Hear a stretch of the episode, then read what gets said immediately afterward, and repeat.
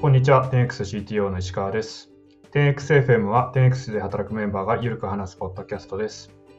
10X は、え小売りの事業者と一緒に事業をやってることもあって、よくあの店舗ですとかそういうところに足を運ぶんですけども、今回はその話をしてもらおうと思って、えソフトウェアエンジニアの中で一番現場に足を運んでいるであろう山和さんに来てもらいました。山和さん、自己紹介お願いします。はい、えー山和です。えー本名山口和樹です。で僕は、えー去年の9月に、えー、テンクスに入社しまして、ソフトウェアエンジニアとして働いてます。で、まだ実は半年弱というような社歴で、まだ全然若いんですけれども、えーやってます。で、僕はソフトウェアエンジニアとして開発全般を担当してまして、えっと、主にサーバーとクライアント、えー垣根なく、えーどちらもやるというような感じで仕事をしています。で直近だと、えー 3, 3月ですかね。3月にヤコードピックアンドという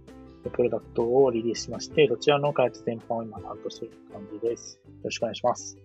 はい、よろしくお願いします。まず最初に、あの、ヤコードピックアンドのサービス概要について簡単に説明お願いします。そうですよね。はい。はい。えーっとですね、えー3月にですね、ヤコードピックアンドというプロダクトを出しました。えーこれはですね、遠くのえーヤコードという、えードラッグストアを展開しているパートナーさんがいるんですけれども、そこと一緒に作ったプロダクトで、えっ、と、クリックコレクトと呼ばれる形態でサービスを提供しています。で、クリックコレクトって何っていうと、えこれはですね、簡単に言うと、アプリで、えードラッグストアの商品を注文して、店舗にその商品を受け取りに行くというようなサービスを提供しているプロダクトです。はい。それこれは、うちのシステムが、えっとまあ、お客様が使うアプリもそうだし、えっとはい店舗で使うスタッフの、スタッフ向けのアプリもはいうちが開発しているというような形態になっているところですよね。そうですね。ステーラーはもともとサイトコントローラーっていう、まあ、既存のネットスーパーを、えーステーラーの仕組みで動かして、えーそこにラップするような形でアプリを提供するしてたんですけれども、ヤコードはそれとはちょっと違ってて、完全にステーラーベースで、えーアプリ、お客様が使うアプリも提供してますし、あとその裏側を支える、えー店舗スタッフさんが使うアプリも提供しているという感じですかね。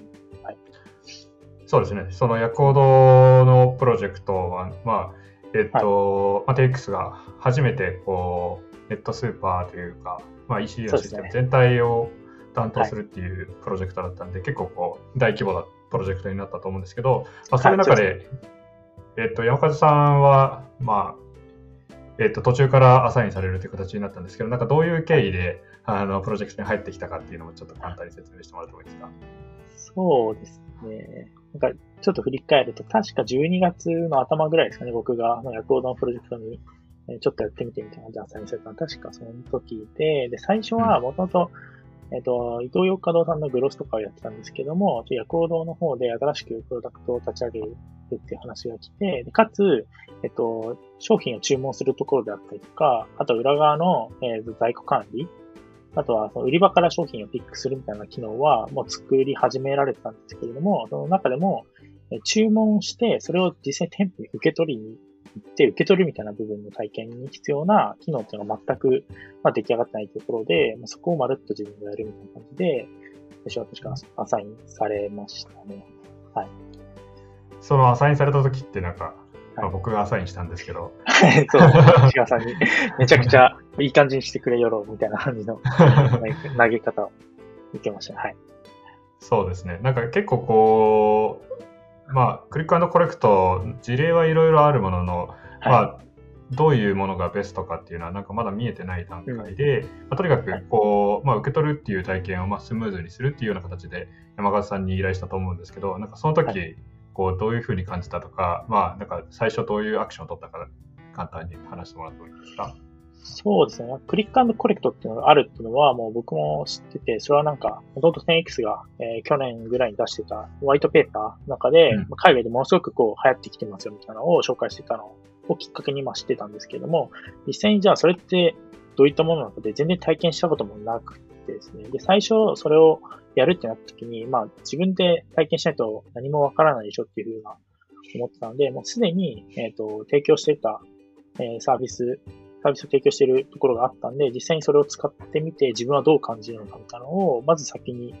経験してみるっていうことをやって、で、そこからまあ気づいたこととか、分かったこととか、あとは自分たちがもしこれをやるとした場合に何が必要なのかみたいな部分をそれ洗い出すようなところから始めるてましたね、当時。はい。うん。なんかこのホワイトペッパーとかでまあいろんな資料とか見たりとかして、なんか知識としてはいろいろあったと思うんですけど、はい、やっぱりこう、実際に自分がお客さんとして使ってみるっていうのは、なんかだいぶこう、入ってくる情報の種類が違うというか、そういうところはありますよね。そうですね。やっぱ全然違くって、僕がその時体験したのは、まあ、ウェブベースのものと、うん、あとは連絡手段にメールを使ったもので、全然アプリとかが出てこないやつだったんですよね。で、実際それ体験してみて、確かに便利っちゃ便利なんですけれども、まあ、すごいたくさん課題は残ってるなというふうに感じて、例えばメールなんで、えっ、ー、と、いちいちそのメールのこう埋もれてる中で、どれが、え、情報として見るべきものなんだっけっていうのがわかんなくなったりとか、あとウェブなので、ちょっとスマホで開いても若干情報を探しにくかったりとか、っていうのが、まあいろいろあったんで、まあそういったものはすごい、じあの、自分で体験しないと気づかないところなんじゃないかなというふうに思いますね。うん、はい。うん。なんかそのヤコードピックアンドのプロジェクトの場合は、もともとアプリでやるっていうことが決まっていて、はい、まあ、その既存のサービスとは、まあ、できるところは結構違うというか、まあ、アプリならではの、まあ、アプリだからこそ提供できる体験というのはもともとあったと思うんですけど、なんかそこから、えっと、実際に、なんだろう、作り上げるまでは、なんかどういう感じで進んでいったんですか？最初はなんかどういうところを目指して進んでいったんですか？そうですね。なんか、これ、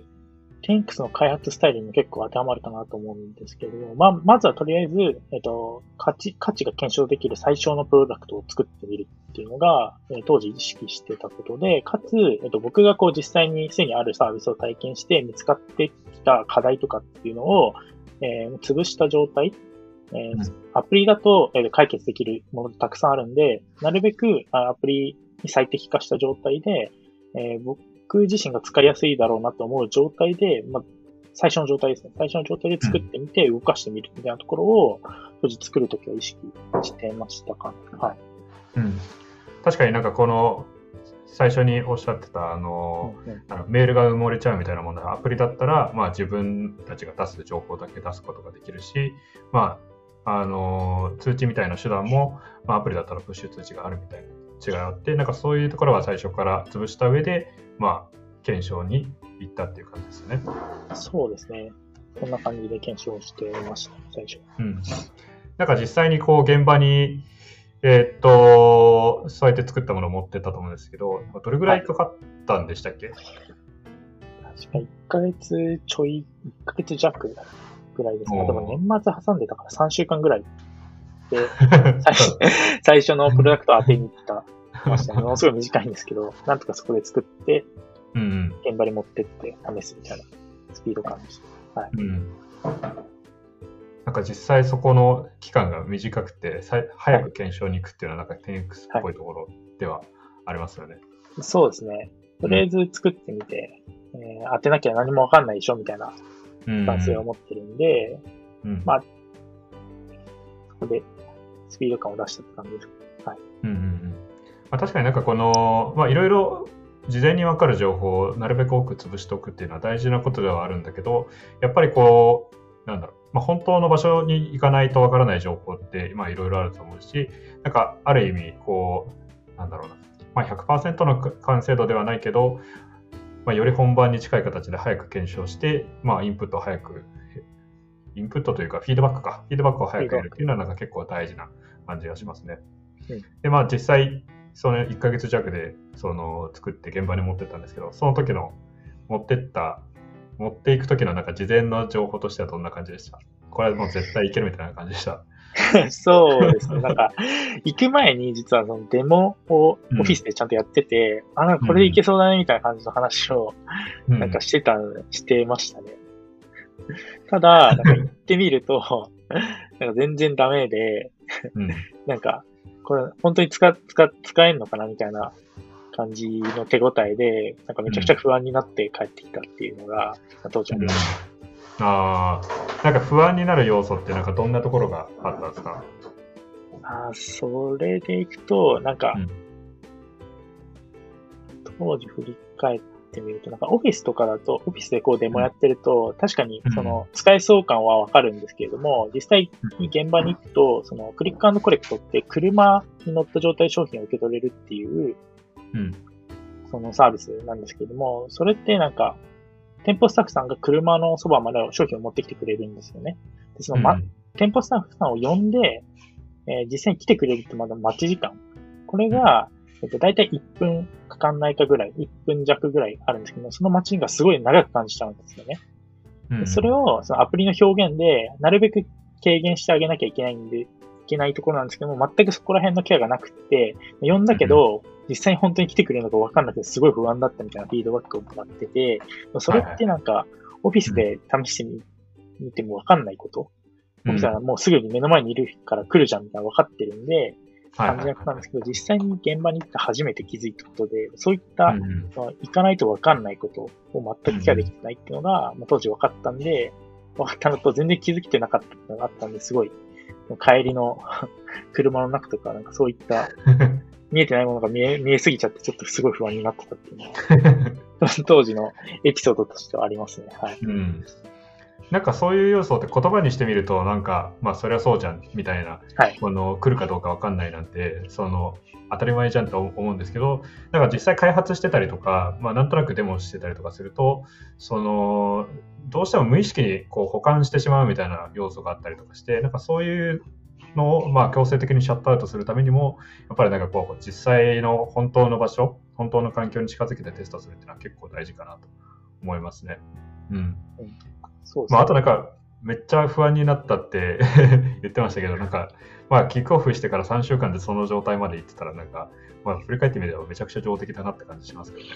あそうですね。いいそれ今、今だから言える話ですけどね。当時はすもうこれ大丈夫かなみたいな不安で仕方なかったですけど、確かに今こう振り返ってみると、すごい3週間っていう短い期間で結構荒々のプロダクトとはいえ、まあ最初の最初のコンセプトというか、うんうん大筋は間違ってないけれども、そのきケアすべきところは全然ケアできてないよっていうのが、すごい明らかになったっていうのは、そういう良かったんじゃないかなというふうに思うんいます。そうですね。それは確かになんか、こう、現場に足を運ばないと分かんないことですね。うん。そうですね。だからこそすごい現場はやっぱ大事だなと、うんうん。言いたいほど分かりました。はい。うん。他にもなんか現場に足を運んでみて、これはなんか現場なのではっていう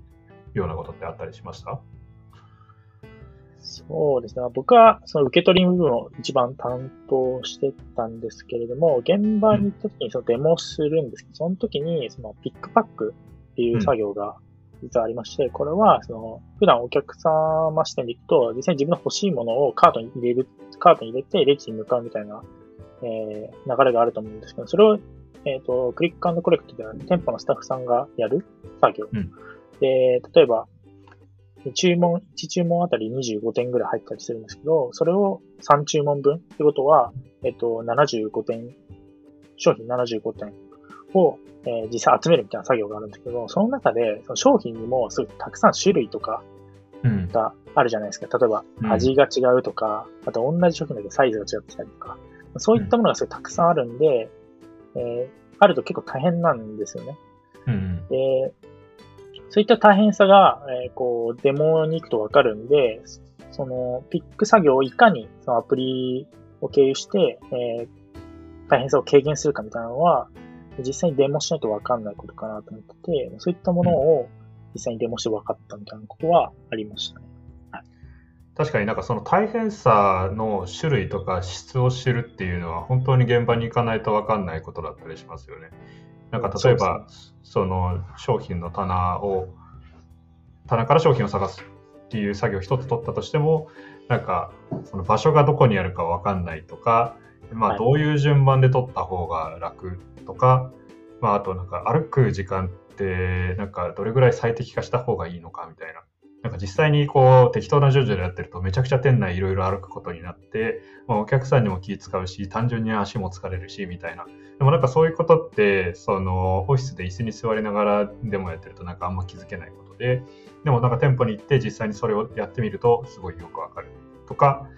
まあ、また別のところで言うと、まあ、商品ピッキングするのに今、そのバーコードをスキャンして検品してるんですけど、なんかそういう重要性って、なんか実際の商品を目の前にすると、あのすごい大事だなって思ったりして、例えばなんか猫のご飯とか、もう缶がすげえいっぱいあって、で、なんかパックとかもなんかこの何個入りみたいなやつが違ったりとかして、なんかそれを目視でチェックするって、なんだろう、まあ、ダミーの商品だったら、いや、そんなの見たらわかるでしょうって感じかもしれないですけど、あの実際の商品見ると、うわ、これちょっと、いや、もうジャンコード証拠してくれないと無理だわみたいな感じのことが分かったりとかして、なんかそういう意味でも、この自分たちが実際にソフトウェアによって、その解決したい問題の本当の姿を知るっていう意味でも、やっぱなんか、現場に行くっていうのはめっちゃ大事ですよね。うん、そうですね。あれってすごいすごい大変ですよね。僕 はそね、そんな慣れてないからっていうのも確かにあるんですけど、実際にやるとめちゃくちゃ大変ではあるんで、あそうですね。いかにそれを楽させてあげるかみたいな、うん、そうですね。当時考えてたりしましたね、実際に。うんあとなんかもう一個はあれですよね、その実際にその現場で働いてる人たちってなんか僕らとはちょっと知識の量が違ったりとか、なんかそういう違いも、なんか実際にそこにいるスタッフの方々に触ってもらったりすることによって、こう、なんだろう、まあ、より解像度が上がるっていうのはありますよね。なんか例えば、こう、僕らだったら、まあ、売り場のここにあるよっていうのって画像とかで示してあげた方が親切じゃないとか思ったりするんだけど、いやいや、でも毎日そこで働いてる人からすると、もうなんかあれって言ったらあそこにあるに決まってんだろうみたいな、そんなもん、なんか別にアプリで解決しなくていいみたいな、っていうなんか知識の差分とかもあったりとかして、なんかそうですね、なんかそういう情報を収集するっていう意味でも、やっぱ現場はいいっすよね。そうですね。どこに、どこのレベルに最適化するのかみたいなのは、現場の人に使ってもらって初めて、あ、これぐらいでいいんだみたいなのがわかるはずなんで、そうですね。大事なポイントかなと思います、ね。うん。問題解決のなんかこう前提みたいなやつを収集できるみたいな感じですよね。うんうん、そうですね。うんあとはなんか、そうですね、実際にこう、現場に行くと、そのパートナー企業である、まあ、今回で言うと、まあ、ヤコードさんの、まあ、本部の方々も来てくれたじゃないですか。なんかそういう中で、はい、なんだろう、まあ、一緒に進めることによってよ良かったことっていろいろあると思うんですけど、なんかその辺についても簡単に紹介してもらえますかね。そうですね。なんかヤコードさん結構すごくて、ヤコードさんはもう上場されてるすごいしっかりとした企業さんなんですけれども、うん、僕らと今一緒に仕事をされてるメンバーの方々は、まあ、すごいスタートアップ感のスピード感。なんか、僕らが逆に圧倒されるぐらい意思決定が早かったりとか、もっとこうした方がいいんじゃないですかっていうフィードバックを、めちゃくちゃたくさん、しかも良質なものをくれるメンバーが揃っていて、まあそういったパートナーさんと今、こう新しいチャレンジができたのはすごいいいなというふうに思って、そういったパートナーさんと一緒にやれてるのはすごい気持ちがいいなというふうに思いますね。はい。確かになんか、この現場に行った時も、なんかこの場面でこのラベルプリンターをこういうふうに使えたらいいんじゃないみたいなアイディア出した時に、なんかその後にちょっと別の話してる間に、なんか一人の担当者の方がもうなんか、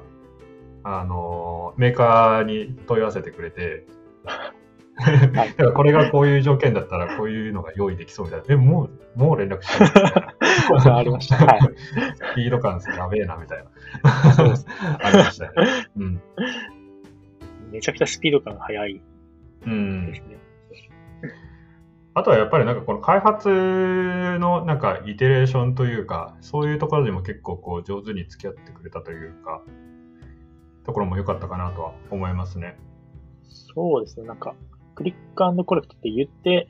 ヤクオドさんが一番初めてで、うん、ステーラーベースで提供するの。うん、やっぱり最初は、なんか、実験をしなきゃいけなくて、その実験の中にやっぱり失敗ってたくさん出てくるんですよね。うん、えー、なんかプロダクトが全然うまく動かない時もあれば、期待してる動きしてくれなかったりとか、あとは、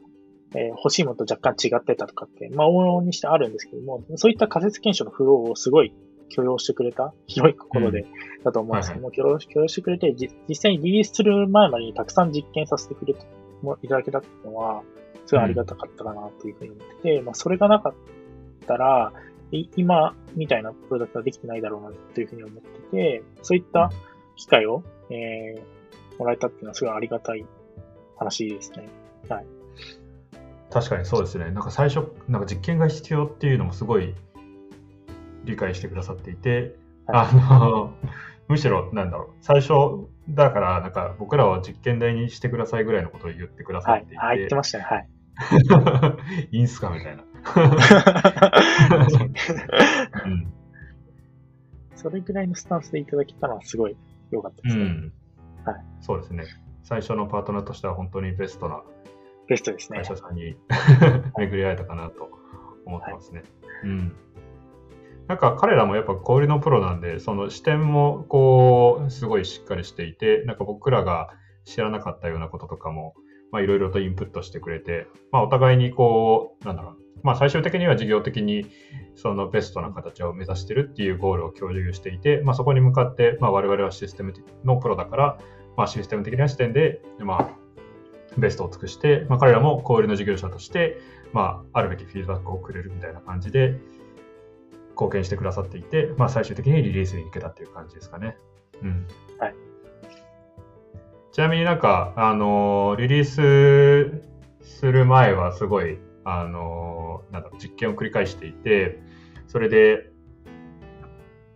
まあ、最終的にリリースにこぎつけることができたじゃないですか。で、はい、リリースした後も、あの、先月ぐらいですかね、あの、現地にまた行ってましたけど、そこではどうでしたか、はい、そうですね。実際にリリースされた後に、で、自分たちも体験したんですけれども、うん、最低限自分たちが、その一番最初僕が、えー、実現したかったなみたいなフローみたいなのはできてるかなっていうふうには感じてて、すごい良かったなというふうに若干安心したっていうのが正しいですね。安心しましたね。あとは、えっと、もう、リリース前まですごいたくさん実験してたんで、なんか、そんな課題とか出てこないでしょっていうふうに思ってたんですけども、えー、実際に行ってみて、その現場のプロ、実際に現場の店舗スタッフさんとかに使ってみてどうですかみたいなヒアリングとかもやったんですけども、まあ、たくさん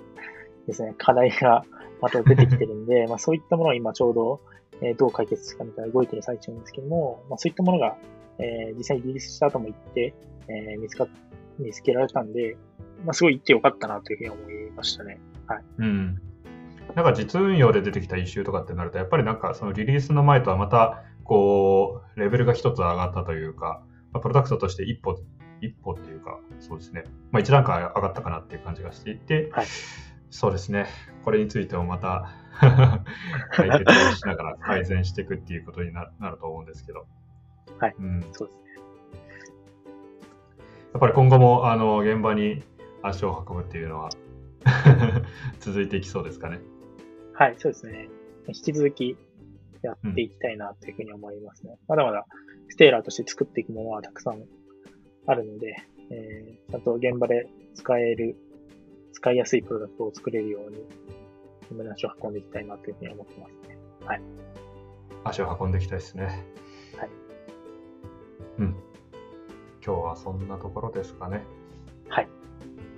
はい。じゃあ、えっ、ー、と、今日は 10X のソフトウェアエンジニアが、えー、店舗の現場に足を運ぶ話を山風さんにしてもらいました。はい。ありがとうございます。ありがとうございました。